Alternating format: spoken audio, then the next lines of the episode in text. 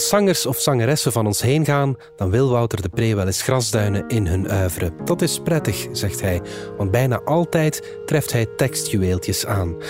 Maar bij vader Abraham Zaliger wil dat niet zo goed lukken, want dat Smurfenlied van hem, jongens, wat is dat zeg? Het hele lied is een interview van vader Abraham met zo'n smurf, maar dan wel het slechtste interview uit de geschiedenis van de mensheid.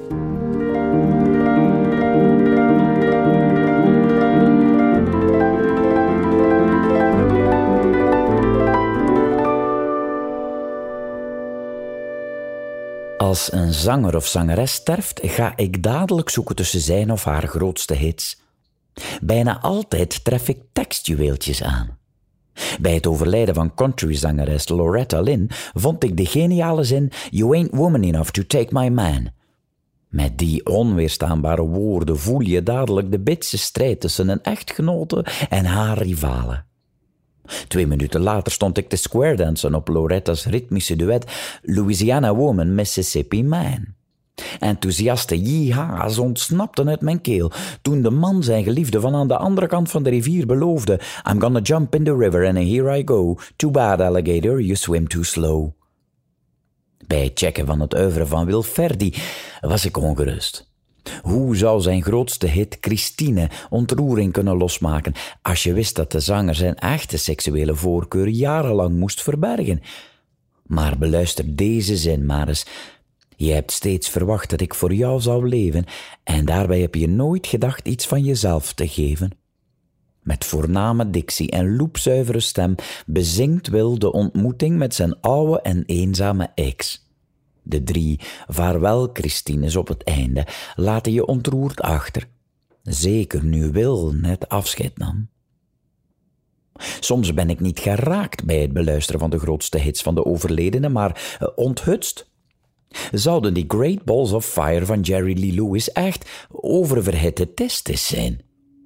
Als je de rest van het nummer aandachtig beluistert, is er weinig andere mogelijkheid. Heb ik werkelijk 35 jaar lang gedacht dat het ging om een vuurbal? Een zeldzaam verschijnsel tijdens een onweer, dat je huis kan binnendringen en je gordijnen in lichterlaaien zetten? It shakes my nerves and it rattles my brain. Ook bij het heengaan van Coolio was ik ontzet om te weten te komen dat het origineel van Gangsta's Paradise geschreven en vertolkt werd door Stevie Wonder.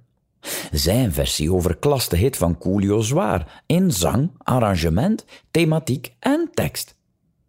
2 keer krijg je in het nummer van Stevie Wonder 11 woorden na elkaar die eindigen op Asian. Het is een revelation. Dagenlang stond Stevie's Pastime Paradise toen op repeat in mijn Spotify. Maar bij het Smurfenlied van Pierre Kartner of de vader Abraham wil het maar niet lukken.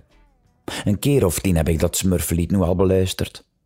Vader Abraham blijft maar vragen stellen aan die rare blauwe wezens, maar die smurfen weigeren contact. Dat ze van de plek vandaan komen waar hun huisjes staan, ja, dat is toch geen antwoord.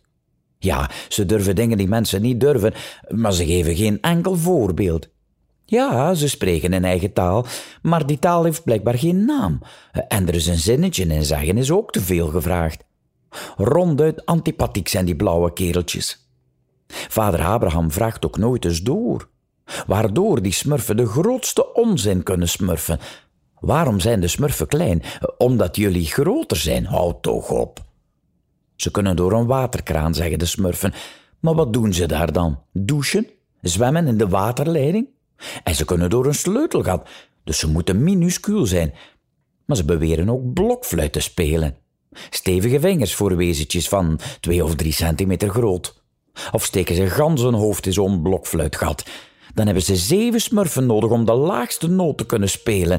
En dan is nog helemaal niet duidelijk hoe ze op die fluit blazen met hun petiterige mondjes. Nee, hoe verder ik kwam in het nummer, hoe meer ik besefte dat Pierre Kartner gans die conversatie met die smurfen waarschijnlijk zelf bij elkaar heeft gesmurfd.